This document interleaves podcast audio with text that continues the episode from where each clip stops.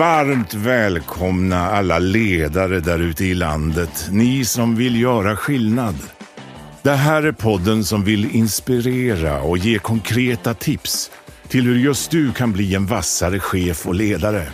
Av och med föreläsaren med över 150 föredrag per år. Författaren till boken Drömarbetsgivaren, rådgivaren, poddaren Svante Randlert. Välkomna till Chefssnack. Podden som snackar med Sveriges vassaste chefer. Nu kör vi!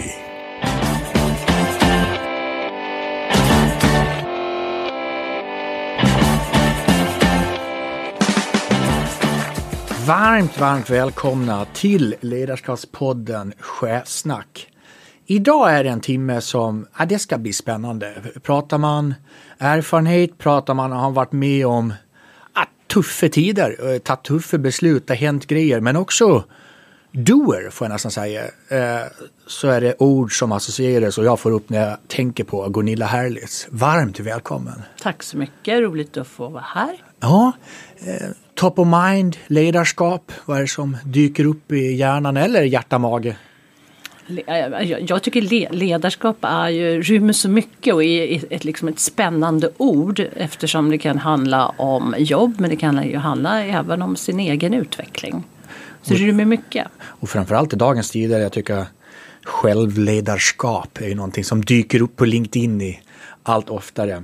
Ja, men det här är en timme eh, som jag verkligen vill eh, liksom, djupdyka med i effekter av ledarskap. Eh, erfarenheter av ledarskap och när det har gått bra och när det har gått dåligt.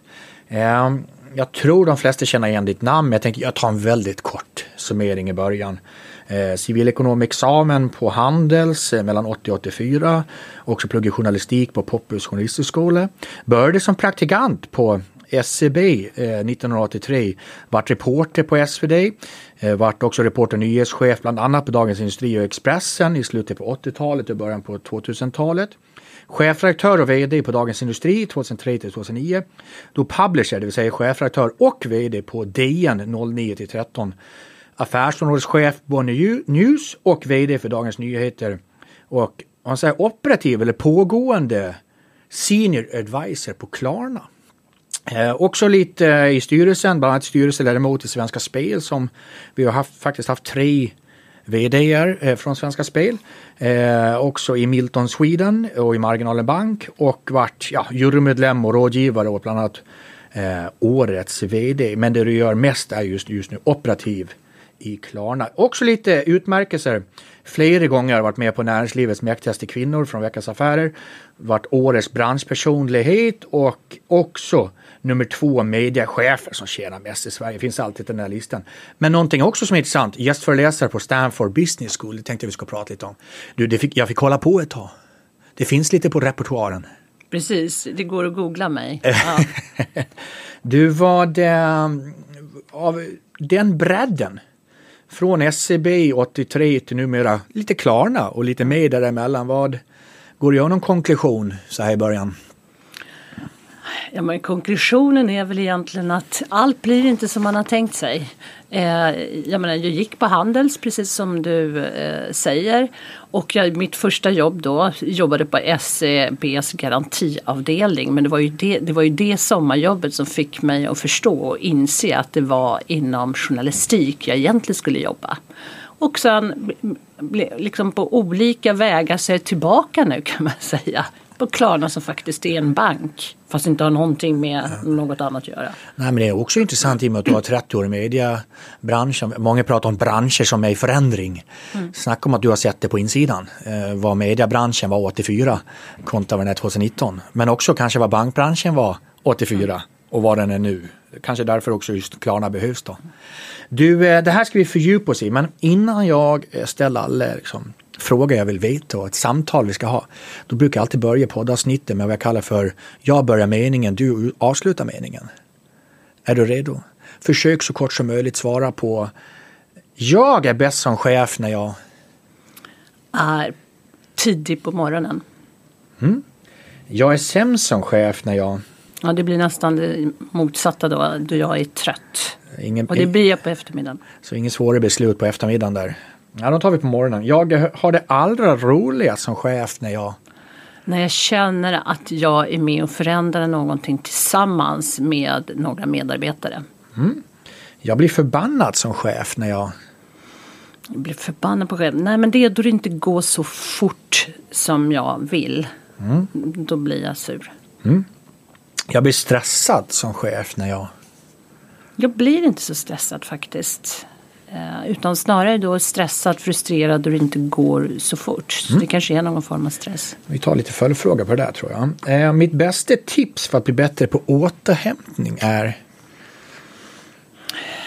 Ja men det är ju på något sätt att som jag har gjort som kanske inte är det bästa för receptet för alla men jag har egentligen inte haft så här eh, självklara gränser mellan privat och jobb utan det har lite flätats in i varandra. Eh, Så det har på något sätt också att jag tror att jag har funnit återhämtning eh, hela tiden egentligen. Men inte det här att det har varit skarpa gränser mellan Nej. nu är jag privat och nu är jag, nu är jag ledig eller nu, ja. Intressant. Mitt bästa tips för att bli bättre på reflektioner. Det är ändå att förstå och inse att eh, alla har lite olika olika tid att ta på sig för att göra reflektioner. Och reflektioner kan man göra eh, tillsammans med eh, människor men man kan göra också själv. Men man ska inte alltid tro att det ska gå så fort, i alla fall min lärdom. Mm, mycket bra. För mig så gick det som mest helsike inom ledarskap när jag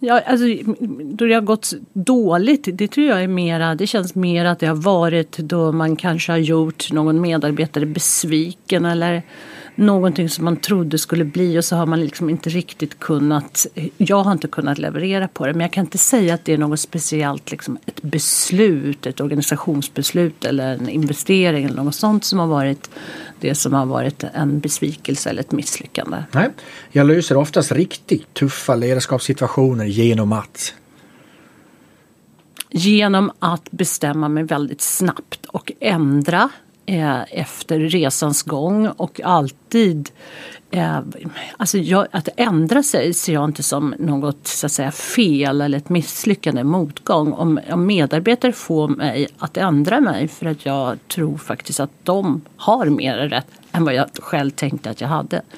Så gör jag gärna det. Speciellt du som har varit i branschen nu som förflyttar sig så snabbt. Det, det, det går lite fortare om man behöver ändra sig oftare. Du, eh, jag tycker chefer borde göra mer av.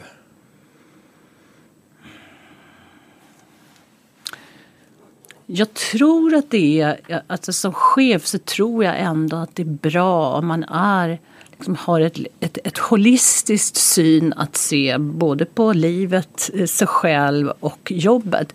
Som handlar om att man måste, jag tror att man ska vara bred i liksom sitt sätt att se det uppdrag som man har.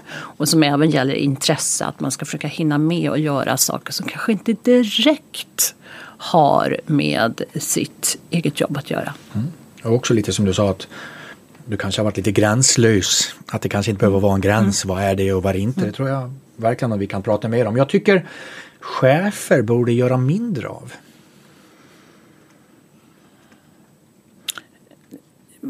Chefer borde bli bättre, tror jag, generellt är ändå att delegera. Det här trista, tråkiga orden men som ändå handlar om att man sätter stor tillit till de människor som man jobbar nära med. Och ger dem både så att säga den tilliten men ansvar och framförallt mandatet.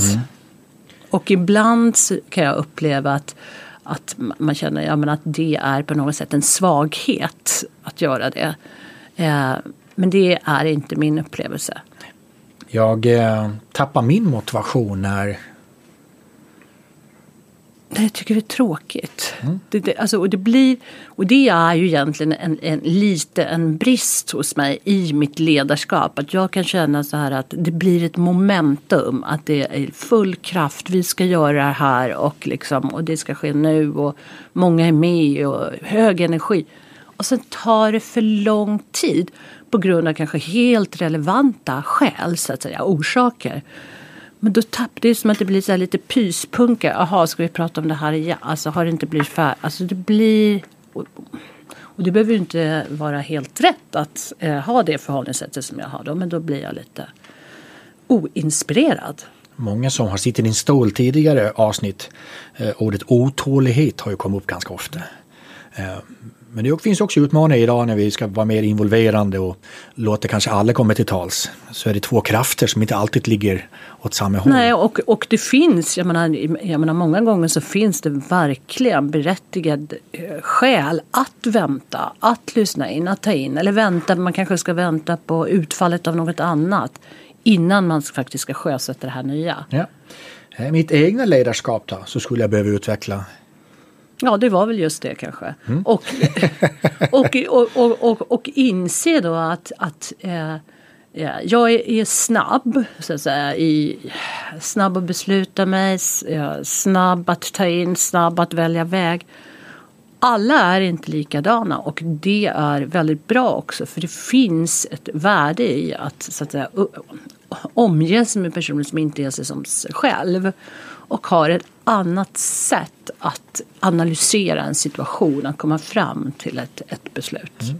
Och det är där mångfald kommer in, för annars blir det enfald. Mm. Vilket det ofta blir i de här fallen. Då. Jag, eh, jag lär mig mest om ledarskap när jag jag tror på något sätt att, att ledarskap är ändå det här som också kanske låter lite töntigt men management by walking around. Alltså det blir ju ändå inte att, att, sitta själv så att säga utan du måste vara nära så att säga, verksamheten, nära människor du jobbar för det är då du ser och hör och märker saker och ting. Mm. Jag tycker konflikter är spännande. Ja. Och i de omställningsprojekten du har varit inne i så kan jag tänka att det har varit lite konflikter. Ja, spännande kanske låter, det låter lite spännande. Jag skulle säga, jag tar tillbaka, jag väljer så här, utmanande. Mm. Men du vet att jag kommer nog ha lite följdfråga på det där med lite erfarenheter mm. från konflikter genom åren. Eh, de misstagen jag inte längre begår som chef är? Ja, men ibland att eh, inte, eh, att, att vänta lite till att jag eh, bestämmer mig eller säger precis vad jag tycker. Och jag menar, någonting som jag lärde mig, det lärde mig i och för sig för några år sedan. Och det är att jag liksom verkligen har förstått betydelsen av att rekrytera och jobba med personer som är bättre än vad jag själv är.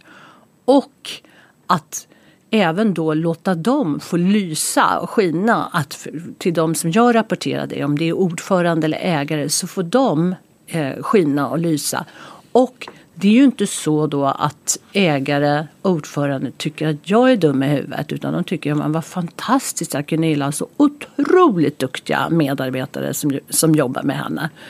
Och mina medarbetare känner ju naturligtvis lojalitet för mig eftersom jag blir inte liksom en stoppkloss utan de kan, kan visa upp sig. Och det, det lärde jag mig efterhand så att säga. Mm.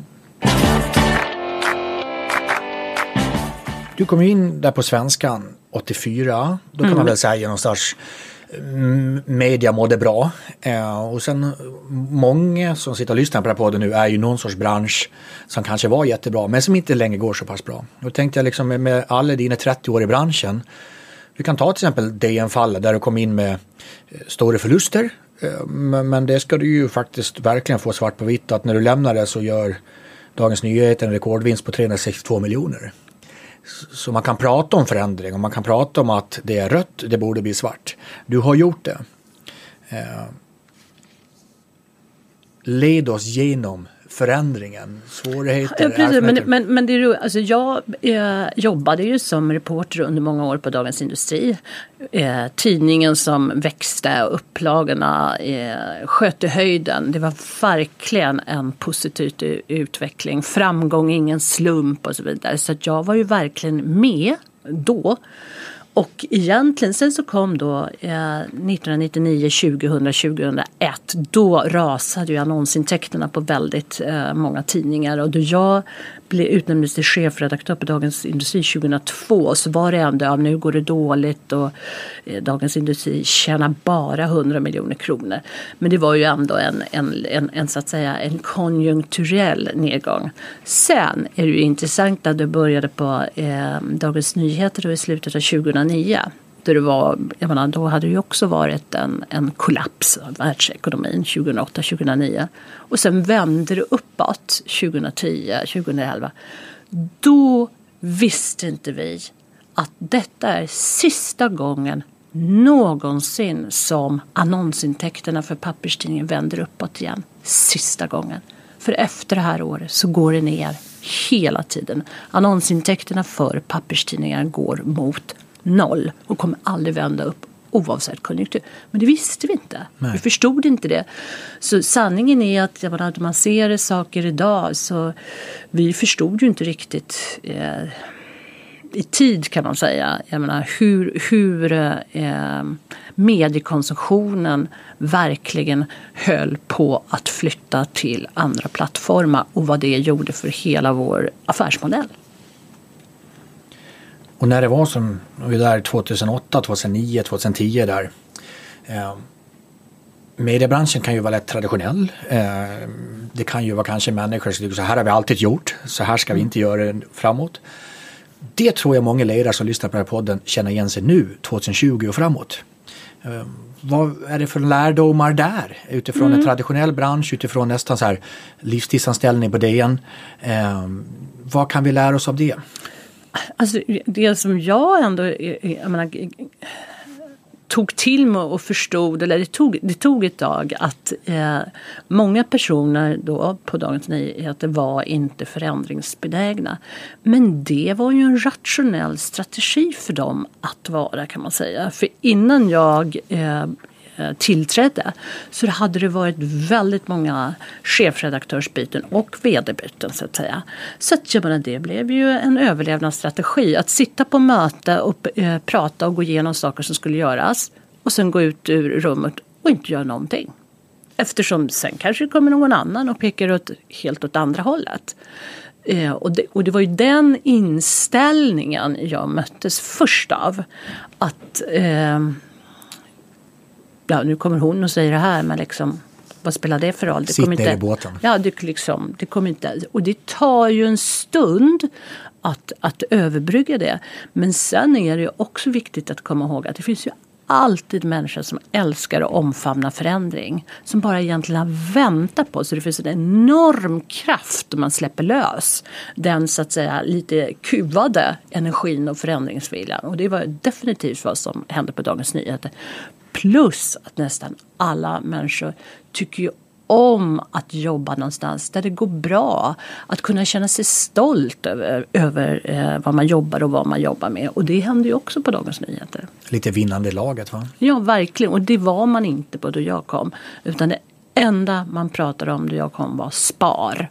Och det var bara som ett, det var så här, jag, jag förstod till början inte om det var liksom ett substantiv eller om det var ett verb. För det var bara att alla projekt, alla idéer beskrevs som, och det är ett spar på 1,3 miljoner. Det är ett spar på 7,4. Hade man plussat ihop det så hade ju Dagens Nyheter haft en vinst på 500 miljoner. Det var ju bara att de enskilt, enskilda åtgärderna kunde ju resultera i liksom ökade kostnader någon annanstans i organisationen. Men det hade man då inte informationen om.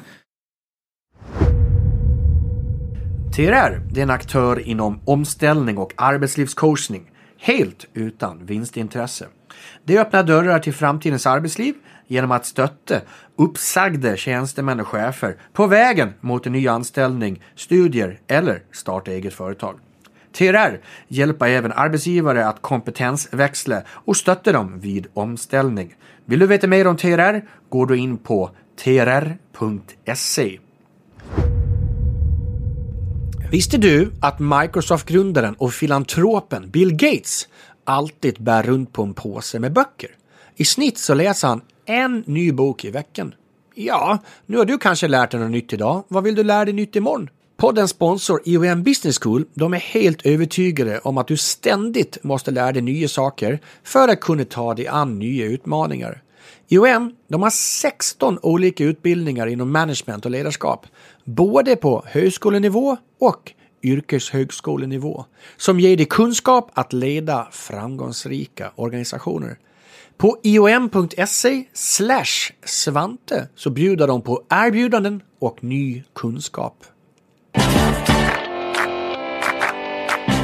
Det är intressant att säger Gunilla, för att jag, när man pratar om digital utveckling så tycker jag utifrån bara vad jag hör i ledningsgrupper vi pratar mer om hur det ska göra att vi kan göra någonting snabbare. Inte att vi ska göra någonting annat. Nej. Är du med lite på ja. min analys här? Ab, ab, helt absolut. Och det är ju det man många gånger gör fel. Det, det har vi gjort i media också. Det är ju så att säga om man har en, en, en, en tidning till exempel, en dagstidning som då under väldigt lång tid bara har kommit ut på papper så att säga. Alltså man kan inte göra en digital karbonkopia på en annan plattform. Man måste ju tänka helt nytt och utnyttja det nya mediets alla fantastiska egenskaper. Och det är ju kanske lite svårare helt enkelt. Eh, och tar längre tid och ja, kräver större mått av kreativitet. Ja, och det, det vill jag ju uppmana till alla lyssnare verkligen fundera på den att när vi pratar om utveckling och allt som digitala kan göra. Är det verkligen att vi ska göra X till Y eller bara att vi ska göra snabbare X? För till slut snabbare X det kommer ju någon bara kunna göra bättre och till billigare peng. Men vad är det allt det här möjliggör till Y? Jag fick faktiskt en tanke Gunilla. Jag satt nu på eh, en helg och pratade med min, min äldste dotter är sju. Eh, och så sa man pappa, pappa jag ser faktiskt fram emot att jag ska börja övningsköra. Eh, hon är sju ju. Och då sa jag ju till min dotter att det är jag inte helt säker på. Eh, kommer hon verkligen överköra när hon blir 18? Alltså rent utifrån vad vi är 2020 och vad är vi framåt? Hur fort kan det gå till att vi längre kanske inte kör? Vilket min dotter idag såg fram emot. Mm, nej, men jag tror du helt rätt. Det är ju inte alls säkert. Nej. Till den Gunilla som kom in eh, på SvD där i början på 80-talet med en kunskap från Handels och Poppius. Finns det någonting du har lärt dig där du är idag som du skulle vilja sagt till henne som med dina års erfarenheter, bara, men polletterna trillar ner på det här? Jag hade ju liksom lite så här annorlunda eh, karriärväg i den mening att det som du inte säger att jag liksom klev in där på Svenska Dagbladet så var jag inte riktigt klar på Handels. Jag hade tre tentor kvar. Men istället så var jag höggravid. Eh, så min äldsta son Patrik föddes i oktober det året. Så att jag hade ju en, en eh, lite annorlunda start så att säga. Då alla mina eh, kompisar från Handels Eh, sökte jobb och bör, skulle börja direkt så var jag hemma och var mamma vid ganska unga år så att säga. Så att mitt råd eller mitt budskap är, att man, man ska inte ha det här alltså så här, föreställningen om att det måste vara på ett, ett sätt. Till unga kvinnor brukar jag säga, det behöver inte vara så att du ska jobba jättehårt och din karriär måste vara absolut bestämd innan du eh, föder barn. Jag började tidigt, jag har fyra barn. Min karriär, om man nu kan liksom säga just karriär då man liksom börjar eh, få nya jobb helt enkelt. Det började när jag var 39 år. Så då började min karriär. Innan dess var jag en deltidsarbetande fyrbarnsmamma som hade ett fantastiskt roligt jobb som reporter. Men jag var inte chef eller ledare på något sätt utan det blev lite senare då jag hade möjlighet och det tycker jag är tyvärr eh, ett, eh, många unga kvinnor idag som inte väljer så.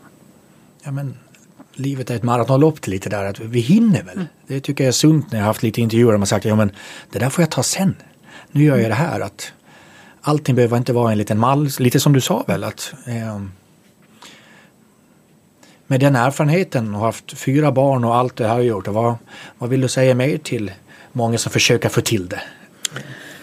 Alltså jag, jag, jag menar, det blir ju så att säga eh, Alltså när man pratar om livspusslet och ska få, få ihop allting på sitt sätt kan jag tycka. Inte det att det är ett ilandsproblem så skulle jag inte vilja säga. Men någonstans det är ju liksom ett, ett privilegium att ha barn, ha roliga jobb och försöka få ihop det så att säga.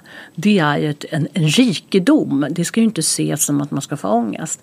Eh, min yngsta syster har en, ett eh, funktionshindrat barn som har gjort att hennes liv ser helt annorlunda ut än mitt. Och hon har fått en, ett, ja, alltså hon, hon har fått ett väldigt funktionshindrat barn. Det påverkar. Mm. Det påverkar så att säga. Så jag kan tycka att liksom, ja har man förmånen och privilegiet att ha roliga arbetsuppgifter, barn att ta hand om, ja. Ska, man ska inte göra att det är så betungande. Och så ska man vara lite snäll mot sig själv. Att man, eh, att man kan våga säga både ja och nej till olika. Man kan säga till sitt barn att både du och jag tycker ju att det här föräldrafikat är astråkigt på fritids. Vi skiter i det. Eller, ja. Och så någon annan gång så får man göra precis eh, tvärtom så att säga. Att det är så självklart så viktigt att jag måste vara med mitt barn och du har inga problem. Inte det här att man är på fel ställe så att säga och ångest och inte fattar det beslutet som egentligen är det både riktiga och eh, egentligen kanske lätt att fatta var man ska vara. Visste du att så mycket som 27 procent av medarbetarna inte tycker att deras kompetens används på ett bra sätt och att 22 procent inte känner sig uppskattade på jobbet? Personlig utveckling och bekräftelse det är två faktorer som starkt påverkar engagemanget bland medarbetarna. De här insikterna de kommer från Anne Franklis sprillans nya guide kring medarbetarengagemang i den här då hittar du både insikter och konkreta råd kring hur du som chef kan agera för att öka engagemanget bland dina egna medarbetare. Du hittar den på andfrankly.com chefsnack. Jag tycker att du ska gå in och ladda ner den här direkt. Tack Anne Frankly! Jag vill tacka vår sponsor Hypergene. För vet du att nio av tio organisationer misslyckas med att genomföra sina strategier. Alltså siffran kommer från en stor amerikansk undersökning och bara tanken på att resultatet det är ju helt enkelt nedslående. Bland orsakerna så anges att budget och strategi inte hänger samman, att för stor del av medarbetarna inte förstår strategin och att man drunknar i för mycket information. Hypergene de gör att du får förutsättningarna att lyckas. Genom att digitalisera verksamhetsstyrningen i Hypergenes molnbaserade lösning så får man affärsplanering, finansiell planering, uppföljning och analys att hänga ihop i ett och samma verktyg. Det här det skapar effektivitet och ökad konkurrenskraft. Prat med Hypergene så får du veta mer.